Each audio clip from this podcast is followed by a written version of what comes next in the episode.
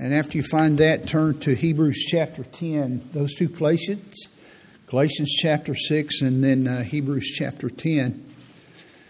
I want to kind of give you an introduction and then uh, get into uh, the first part of the message. Uh, this past week, I was talking to Paula about uh, college days and I shared with her uh, a class that I had that was a required class that I, I would not have uh, taken had it not been a required subject. Thank you, brother. I appreciate that.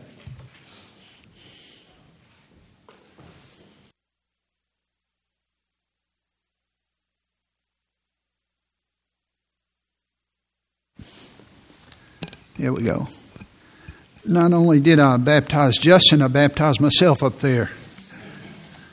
So I, I got my shirt wet, my pants got wet, and everything else. So, uh, but I'm happy. But I had a, a biology requirement, a science requirement, and so I, I took that. And the uh, the best takeaway from that class was uh, we learned about ecosystems. And so we had a couple of uh, class projects, and then one of those involved uh, leaving the class, going on some quote field trips and so forth. And we would go look at different ecosystems and defining those. And some of you know more about this than I do. And of course, uh, there is a, a literal rendering of the um, rendering of the idea that uh, organisms have a community in which they interact and they're related and they have some synergistic qualities. But then there's also a metaphorical sense of the word where there's an ecosystem of a network of people. And uh, it is a, um, an ecosystem of effectiveness, ecosystem of efficiency, but then there is also an ecosystem of, uh, of culture. Culture is one of those words that's thrown around a lot today with people when they speak about uh, having a, a good culture. And every every relationship has a culture. Even individuals have a particular culture to them. Your family has a culture to it. You may have never thought about it. There's an an ecosystem. There's a life. There are defining characteristics to your person as an individual. You have a signature that people know about you. Now, most people don't think about it, that, not at length, and I hope not because they can be, become critical. Uh, your marriage has an ecosystem, it has a culture, and hopefully that, that um, culture has grown and, is improving. Your, your uh, family, enlarged family, your, your the husband and wife and the children, they have they have cultures. Businesses have cultures. Many times people unknowingly they go back to certain restaurants or to certain businesses. Uh, you, some of you will go to uh, more expensive places to shop because of the culture. It has nothing to do with the with um, with um, um, paying more. It's not that you want to pay more money, but maybe they're called. They have a culture of cleanliness. Uh, there, there's one store uh, that Walmart wanted to pattern themselves after, and Walmart had become very cluttered. They were losing business.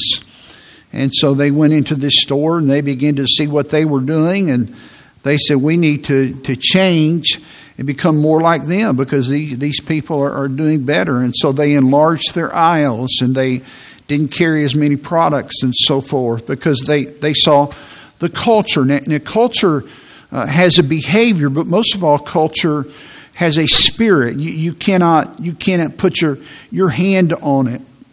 Now, local churches also have a culture. And when you walk into um, that church, uh, you, you feel it. Now, I'm not trying to be metaphysical here. Please stay with me. Um, you sense it, there's a sense to it. Every single life group uh, on this campus has a different culture. Uh, it reflects the leader over time, and it reflects the composition of the people that are in there. And I think that we need to be aware of that. We need to be aware of the of the culture that we have and, and learn to assess that and think about ourselves. Now, there's a lot of ways to to determine these things and to affect that in a church. Uh, there are a lot of seminars. There's a lot of books. Good night. You can go online today and and read books about how to how to build your church, how to grow your church. But basically, you can put them all into two categories. You have man's way and you have God's way. Um, one of the characteristics of man's way is that is basically uh, like a business. I remember many years ago that one one of the men that I was uh, listening to, he was talking about growing your church, and he began to talk about now if you want to grow your church, you have to change from a shepherding model to a ranching model. And he began to talk about these characteristics. And I was a younger person, but, but my spirit, my smallness, my spirit and my mind began to say, well, wait, now wait. Um, the word pastor, the word pastor comes from the word pasture, P A S T U R E, um, means shepherd. And uh, their, their roles that he has there, he is to shepherd the people. And God didn't call the pastor to be a, a rancher, he called him to be a shepherd. I'm not saying there's not some things you can learn from those, but once you sell out to those types of of, of growing the church and it becomes like, like a business, you, you become in danger. Now, they can be effective in terms of, of the end purpose. Uh, one man that had uh, greatly influenced my life uh, along these lines, he, he, he shared with us one time, he said, Remember that, you, that you're not trying to build a crowd, you're trying to build an army. And that really helped me. And, uh, you know, you can do that in a number of ways, but you're, you're trying to build spiritually mature people that will go out and reach other people with the gospel. Now, whenever man does something, it's always natural. Whenever God does something, it's supernatural. And if you want God's culture in your family and your friendships, friendships have a culture. Uh, some of you, your friendships are characterized by, by fun. Some of them are by deep conversations, etc. But if you want God's handprint uh, to cultivate in our church, that's what I want to talk about for a few minutes, then we must honor the ways of God. You must honor the ways of God. There's a scripture in Matthew chapter 16 and verse 18 when Jesus said this, he said, I say also unto thee that thou art Peter, and upon this rock I will build my church, and the gates of hell shall not prevail against it. Now, some have taken that scripture and said, well, when Jesus said that, that thou art Peter, and upon this rock I will build my church, that, that Jesus was going to build the church upon Peter which is a very poor substitute. Peter denied the Lord and so many things. Contextually, right before that verse, in verse 17, verse 16, Peter had confessed the deity of Christ, that thou art the Christ, the Son of the living God. And Jesus said, Blessed art thou, Simon Barjona, for flesh and blood hath not revealed this unto thee. That, that didn't come from you. He said, That came from my heavenly Father. And he said, Thou art Peter. Now, his real name was Simon. In fact, whenever, whenever Peter got into trouble, Jesus called him Simon to remind him, Oh, Simon. Uh, you know what word Simon means? It means little pebble. You know what the word Peter means? It comes from the Greek word Petros. It means like, like a, a, a big bedrock, maybe as big as this stage, a foundation stone, even maybe as big as this building, even, or larger. It's a foundation stone. But it's not built upon a man, it's built upon Jesus and our trust in Him. Thou art Peter, and upon this rock, upon the Lord Jesus Christ. Watch this. Jesus said, I will build my church. And there's some observations in that text. First of all, that the church belongs to Jesus, not us. I will build my church. He redeemed it. He shed his blood for the church. The church belongs to Jesus. I know we say our church, and, and that's a good thing. We want to have a sense of ownership, but ultimately, the church belongs to Jesus Christ.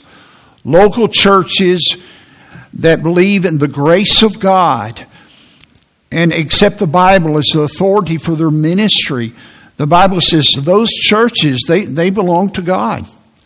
The second observation I wrote down was this that God will build his church and has assumed the responsibility for the developing and the growth of that church. I will build my church, and the gates of hell will not prevail against it. Now, I've explained that before, but let me say it again. Uh, the gates have the idea of that we're assaulting hell. You don't bring your gates with you when, when you're in, in, the army. Say, hey, bring the gates along with us. No, the gates are, are where you're hiding behind. And whenever we're going out and doing the work of God, listen, you're going to have some opposition because we're on, on Satan's territory. But that's why we have God, and He's there to help us. So here we have His Word, we have His ways, and as you and I honor the Word of God and we honor the presence of God in the Lord Jesus Christ, He will bless us. Now, through this summer, and I never intended on doing this, but they've all been different. They've had the same theme, but they had a different uh, flow and, and, a different uh, application each week.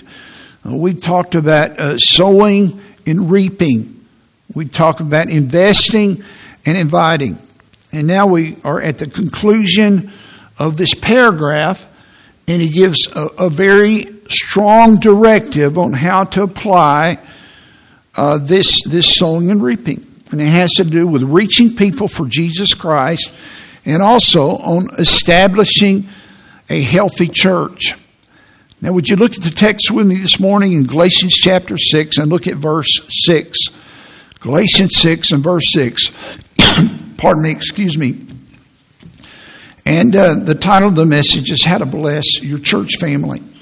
Galatians chapter 6 and verse 6 Let him that is taught in the word communicate unto him that teacheth in all things. Now, the rest of the passage is an explanation of this. And what Paul is telling them is he's saying, Those that minister to you, I want you to take care of them. That's what he's saying. And the word communicate means to fellowship through sharing of your resources. When people teach you, I want you to, to honor them. We take love offerings for people that come in, they minister to us and help us. And here, here's the principle. He says, what you, what you sow, you're going to get back. Don't be afraid to give. Listen, you cannot outgive God. You cannot outgive God. When you're stingy, you're going to get a stingy harvest.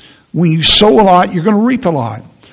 Verse 7 Be not deceived, God is not mocked, for whatsoever a man soweth, that shall he reap. For he that soweth to his flesh shall of the flesh reap corruption. But he that soweth to the Spirit, according to the Holy Spirit's direction, the Bible says, shall he, uh, uh, um, shall of the Spirit reap life everlasting. And let us not be weary in well doing. For in due season we shall reap if we faint not. And the idea there is don't get discouraged in doing well, in doing good, in doing right. Because God, you will reap the harvest, and there's a season, and we talked about that. There is a due season. Man, keep, keep on sowing. You know, it's a mistake for a farmer to, to sow the seed and say, well, let me go harvest it this afternoon. God will give you the harvest when you need the harvest. And here's our, our text this morning as we have therefore opportunity. And here he says it again let us do good. He said there in verse 9, he talks about well doing, forgiving. And he repeats it again here in verse 10 as we have therefore opportunity, let us do good unto all men, especially unto them who are the household of faith. So doing good unto all men has to do with evangelism. It gives you a platform for evangelism. Now, doing good is not the gospel, it's a result of the gospel. But when you serve people and you have a servant spirit, now you can serve people and not have a servant's heart. Uh, someone said wisely that you know you're a servant when you're treated like one and you don't react. Don't call yourself a servant if you get upset because uh, people treated you wrong. God called us to be servants, and sometimes that that attitude will be tested.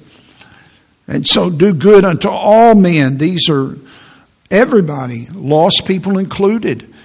And I, took that thesis and drove that down as best I could. You're sowing seeds of ministry so that you, because they're watching us, so that you can give the gospel. And give the gospel to everybody, but particularly with the people that are closest to you, that are rejecting the gospel. They cannot deny your life. They cannot deny the change that God has made, and they're watching you. We talked about 1 Peter chapter 3, how, how a, a, a husband that doesn't want the gospel, how he's watching his wife. And in 1 Peter 2, how that someone uh, that denies the gospel in another person's life, how in the word uh, in the Bible is they behold. They're beholding you. The word is very fascinating there. It means they are carefully watching you. Did you know that lost people have higher standards for you than they do themselves.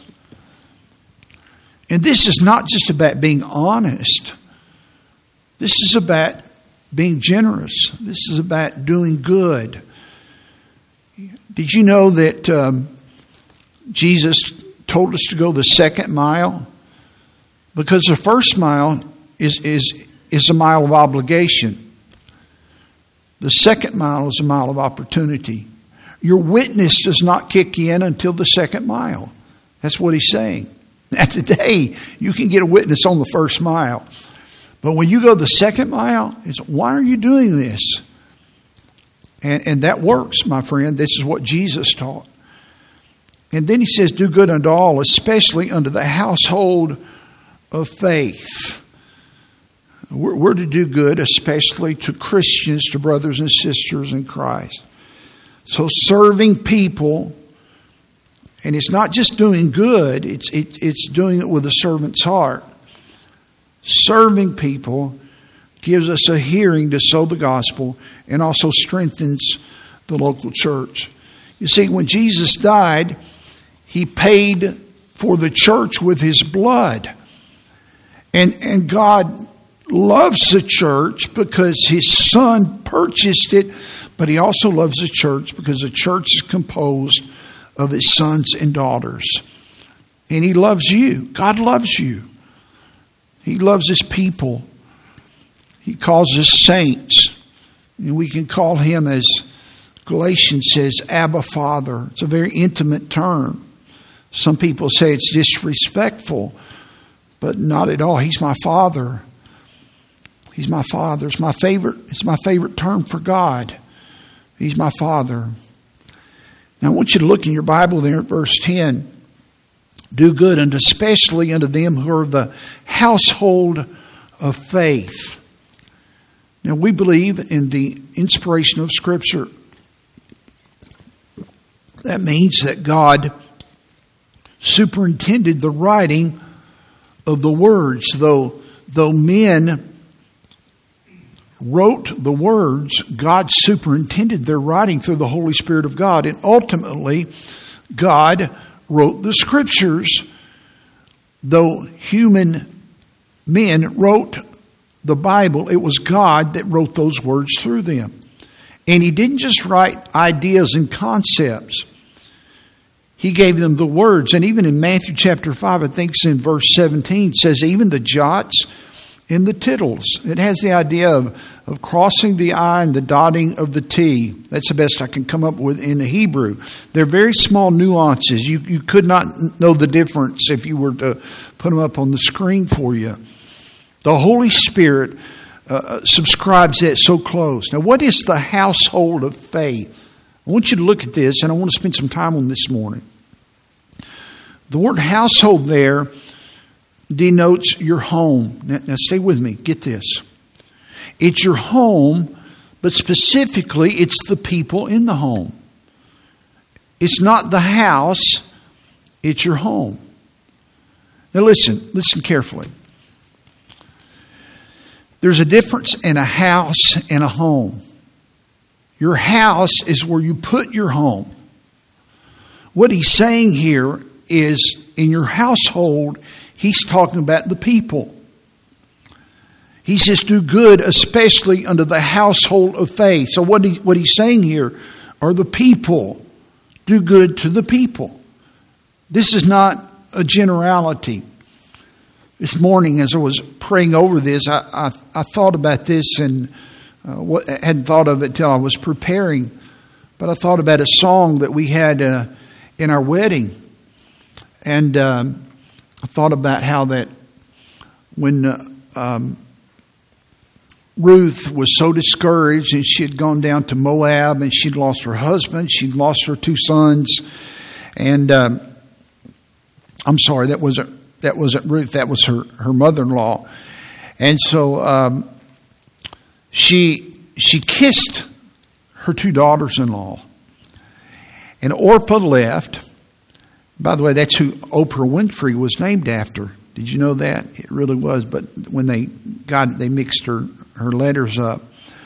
But Ruth refused to leave Naomi. Naomi said, You need to go on. And, and she was bitter. And um, in fact, at the end of chapter 1 in Ruth, she said, Call me bitter. I'm, I'm not a blessing anymore. She was so angry at God. But uh, Ruth said, No, I'm staying with you. But I want to read to you in Ruth chapter 1, verses 16 and 17. Listen. Ruth said, um, Naomi, entreat me not to leave thee or to return from following after thee. For whither thou goest, I will go, and where thou lodgest, I will lodge. Thy people shall be my people, and thy God shall be my God. Where thou diest will I die, and there will I be buried. The Lord do so to me, and more also, if aught but death part thee and me.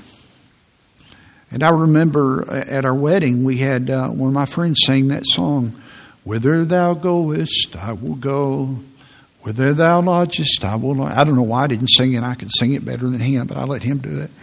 And uh, what a what a what a pronouncement of faith and affection. You see, the local church is, is not a machine. The local church is not an organization. The local church is an organism. It's built up of people. I was listening to a, a very well known preacher uh, this past week, and he's a good preacher, but but he's just absent affection uh, in his preaching and to the people, and there's no tenderness, there's no love, there's no affection. And um, he, he can exposit the scripture. He's very good with that, but there, there's a harshness, there's, there's an edge to his voice. And I began to think, and, and I examined my own heart first. And I thought, you know, God has called you, listen, God's called you to be a shepherd. God's called you to, to love those people and to care for those people, the people in your church, and to love them. And by the way, God's called you to love each other and to love one another. This, this is not, now, by the way, an organism is organized. If it's not, it becomes cancer. There is a form of organization. But a local church has life. A local church has love. A local church has, has a spirit. It has, it has a culture. It has the Holy Spirit, but it also has something that there's an intangible there, and it is a blessing of God. Do good unto all, especially those who are the household. The household. It's not just the house, it's the home. This is home. I enjoy coming to church. It's not, I look forward to the program, I look forward to seeing people. You minister to me. I, I enjoy talking to you. You're a blessing to me. In 1 Timothy, by the way, you, you, you, you learn the words in the Bible by comparing their usage in other places. In 1 Timothy chapter 5 and verse 8, the same word is used when Paul wrote Timothy and said, If any provide not for his own, and especially for those of his own house, of his own house. He's denied the faith and he's worse than an infidel. Now, what's he talking about? His own house. That's the same word there for household, of his own house, his own household. It's his immediate family. Now, stay with me. Do good, especially unto those of the household of faith. Uh, we are like a family. We're brothers and sisters. Paul, Paul was a spiritual father to some. When I was up in Virginia, and Paula was up in Virginia, we we didn't. We were away from our parents. We were away from brothers and, and, and sisters and so forth, and, and and there was some isolation there. And we found some new brothers and sisters, and I found some some that became fathers. I, found mentors. And, and the local church was a blessing to us. Not just, it, yes, it, it had a purpose. Yes, it had a mission. And you must, you must realize that, that the church has a mission. But with that mission is that we're a house. We're a household of faith. In Ephesians chapter 2 and verse 19, Paul said, Now therefore you're no more strangers and foreigners. When the Gentiles and the Greeks went into Jerusalem, uh, they, they were outcasts. They were strangers. They were aliens. They were foreigners. And if they wanted to associate with the God of the Hebrews, it, it was, even if they began to confess that, it, it was just hard to break in. Paul told them, this is why he, he talks in chapter 2 about there's one body there. There's no Jew, no Gentile. There's one man, he says. Now, therefore, you're no more strangers and foreigners, but fellow citizens. You know what that word means? It means people from the same town. Fellow citizens with the saints, with the saints. We've been saved. We have the Spirit of God in us. We're, we're, we're people, we're going to heaven. This is our home and look, and of the household of God right now. And he writes at the church of Ephesus, he said, you're, you're in the same family, you have the same Holy Spirit, you have the same Father, you have the same Bible, and if you're of the household of God. You have brothers and sisters there. You have people that are like your grandparents, people that are like your fathers.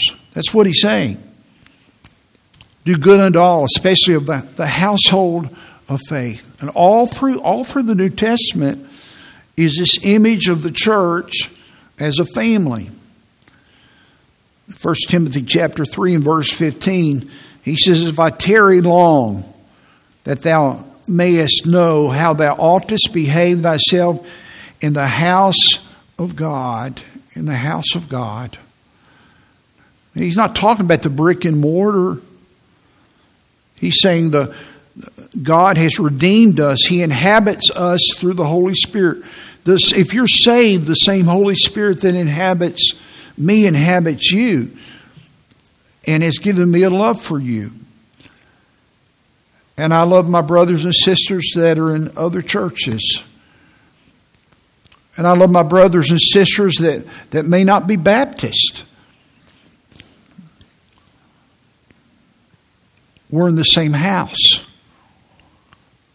But in terms of this local congregation, listen, you're not going to do good in a mechanical, legalistic way and be a blessing until you realize that, hey, this is my family. This is my family. Now, I'm not saying you ignore your family. I'm not talking about a Jim Jones type of thing. Some of you don't know what that means. Older people know what I'm talking about. But this, this is a family. We sang the song, The Family of God. There's some great lines in there. 1 Peter chapter 2 and verse 5, ye also are lively stones, living stones. When God, God created a, a, a temple, we, we, we make the temple, but we're not just these cold, hard, inanimate objects. We're living stones. And we're built up, what's this, a spiritual house. There's meaning, there, there's feeling, there's reality here. We composite the family of God, this spiritual home, a holy priesthood. I don't have time to comment on all of this. And here's our purpose to offer up spiritual sacrifices acceptable to God by Jesus Christ. Every week, we come to do that. And, you know, my fear is sometimes people think they only do that through music. You do, listen, when, when, when there's preaching, your response to the preaching, not just at the end of the sermon, but during, listen, when I'm preaching now, when you're listening to this and you hear about being a household, you say, Oh, God, I'm not doing that. What is your response to that? That becomes a worshipful response. Or, God, thank you so much for my brothers, my sisters, my, my spiritual grandparents, my spiritual fathers and mothers here. Thank you for them. Help me to serve them. Give me a servant's heart. That, that's a worshipful response in life groups and so forth. Do good unto all, Galatians 6.10 says, especially of the household, what's this? Of faith. Because the doorway to get into the household is by grace through faith. God did the hard part. And the key is faith. Faith is not a work. Faith is resting. I'm resting in this chair. The chair's doing the work.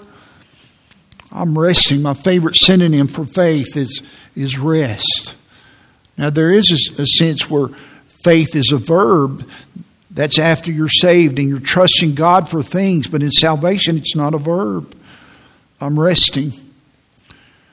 I like this scripture in 2 Peter 1 and verse 1. Simon Peter an apostle of Jesus Christ, to them that have obtained, and we obtain it by grace, as you'll see, like precious faith with us through the righteousness of God and our Savior Jesus Christ. We only get that by, we don't attain it, we obtain it by, by faith, get His righteousness. And I want you to notice that line, like precious faith. It's one word in the Greek language, and it means that which is equally valuable, equally precious. My faith is not better than yours. Sometimes you meet people and they may have, you have weak faith, you have strong faith, and there are different stages of faith.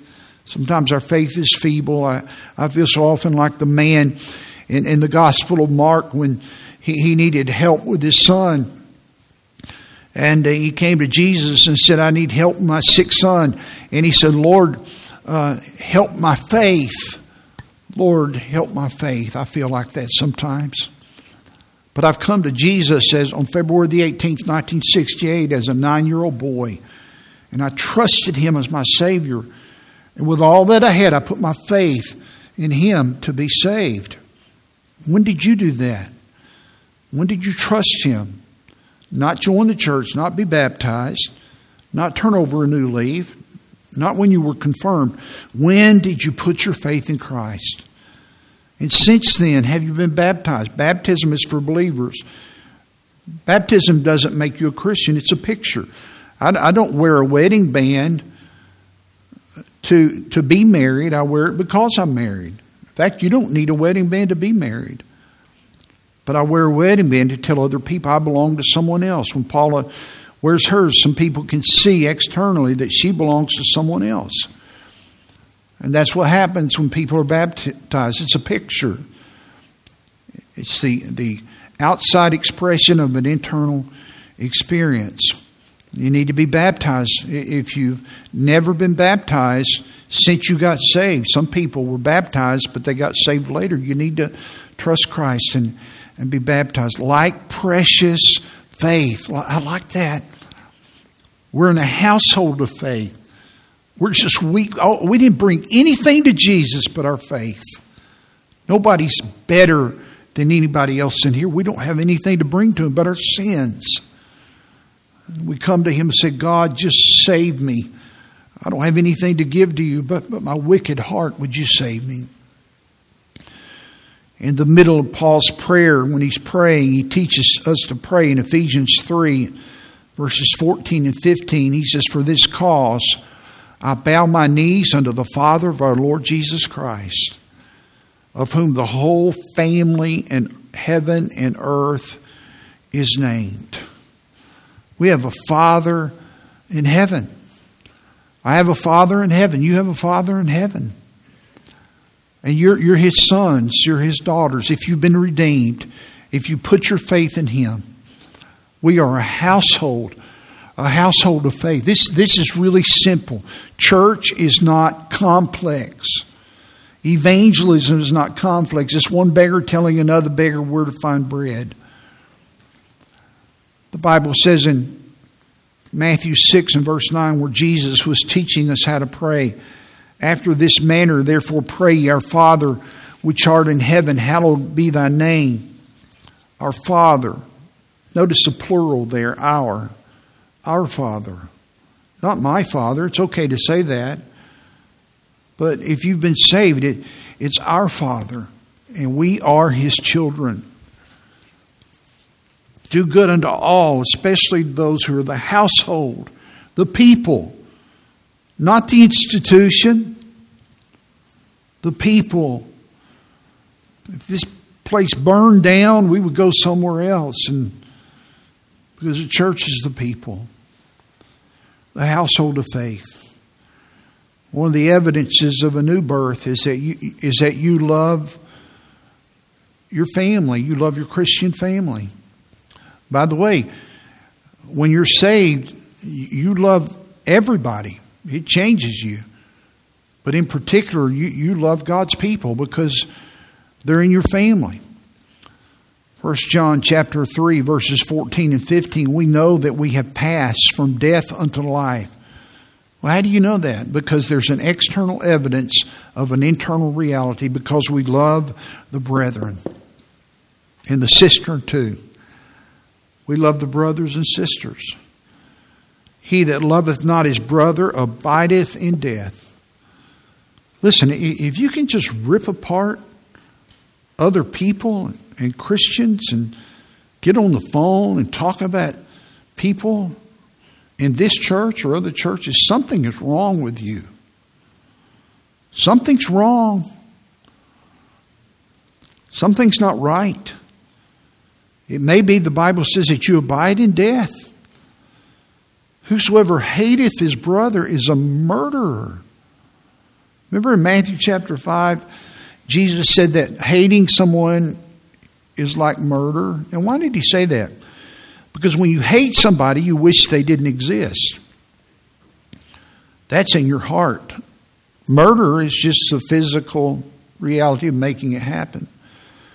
You know that no murderer hath eternal life abiding in him. 1 Thessalonians chapter 5 and verse 15. See that none render evil for evil unto any man, unto any man, but ever follow that which is good. Do good. To who? Among yourselves, among God's people, and to all men. That's what it says in Galatians 6. Do not get in for tit for tat with other people. You, you don't do that. Christians don't do that. The Bible says, don't do this among yourselves, and, and, and don't do this to all people. There are two types of sins there's the sins of commission, these are the ones that you commit. And then there are sins of omission. These are sins that you omit. Sins of omissions are the ones that when you know what you're supposed to do, but you don't do it. And we are just as guilty as when we do something that God's told us not to do. James chapter 4 and verse 17.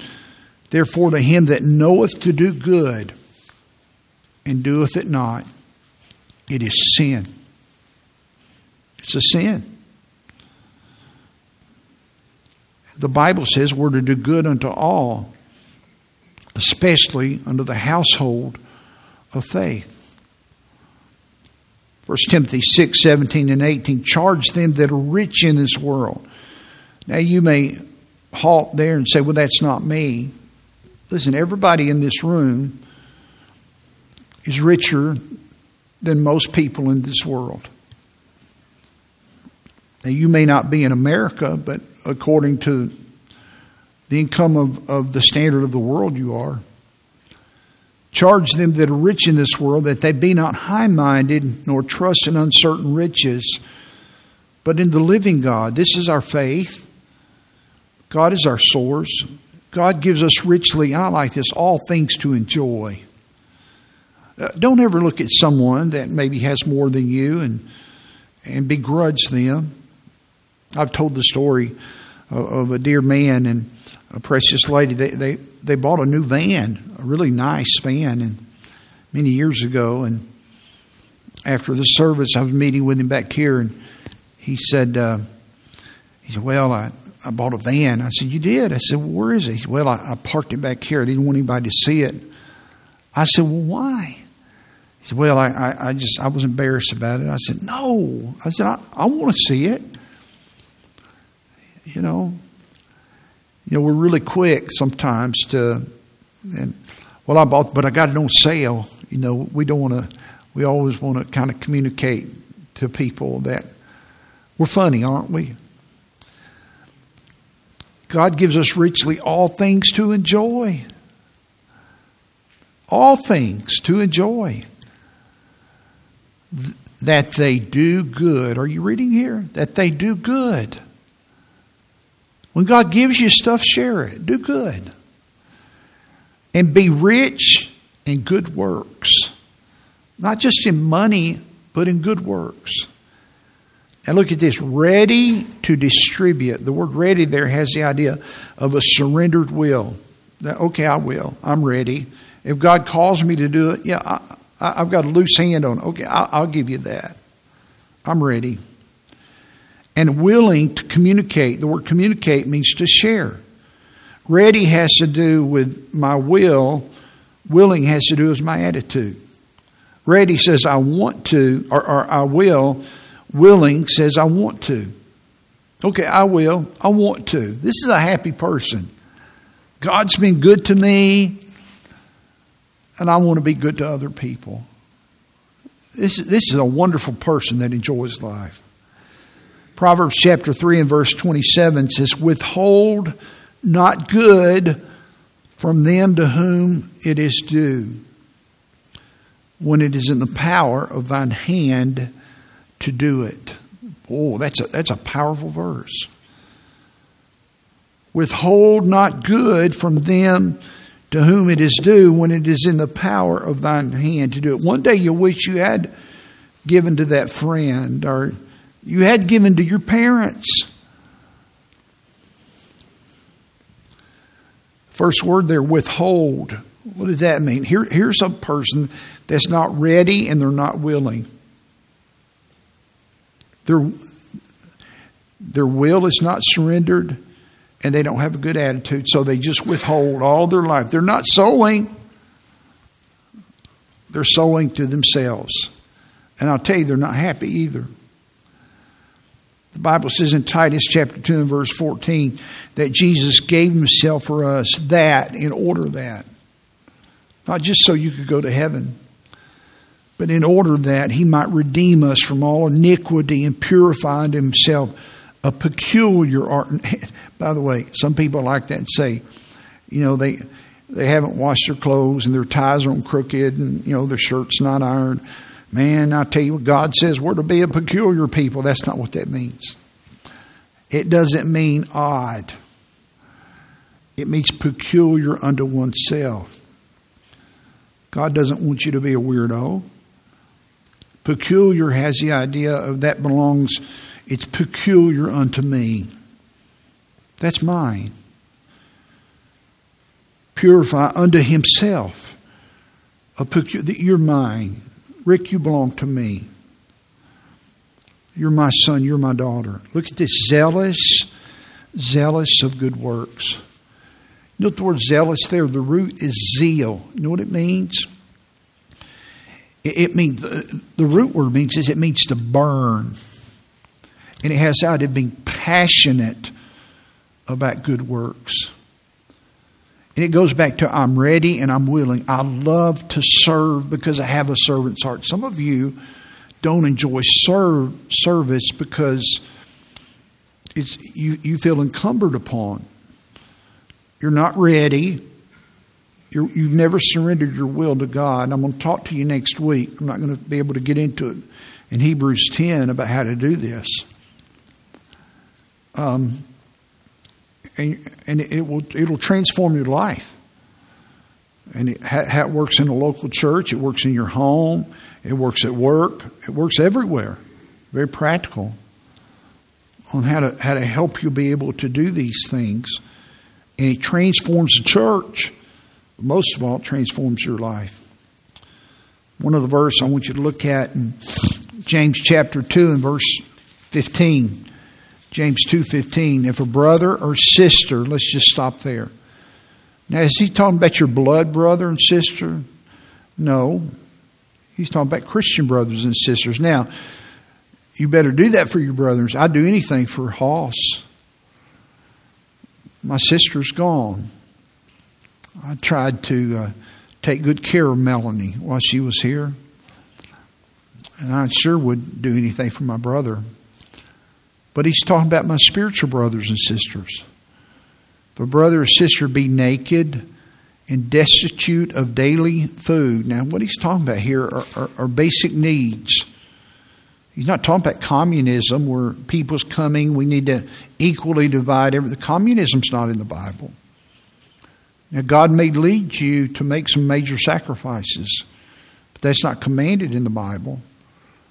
But when someone has a need, it's another matter. And one of you, I want you to see that one of you, one of you, did you know one person can make a difference in somebody else's life? I'm amazed at how many folks uh, come and say, you know, um, Brother Rick, we, uh, somebody in the church has this need and they need $200 and we need to take up an offering. Now, I, I, don't mind doing that, but sometimes I wonder, well, why, why don't you do it? You know? And one of you say, because this person's just talking, depart in peace, be warmed and filled. Notwithstanding, you give them not the things which are needful. There's that word again to the body. What doth it profit? Even so, faith, if it hath not works, is dead being alone. Because faith is always accompanied with action, not just with words. So, what are some of the ways that we can do good to the household of faith? And I want to pick that up next week. I want to tell you a little story, and we're going to be dismissed. And I want you to think about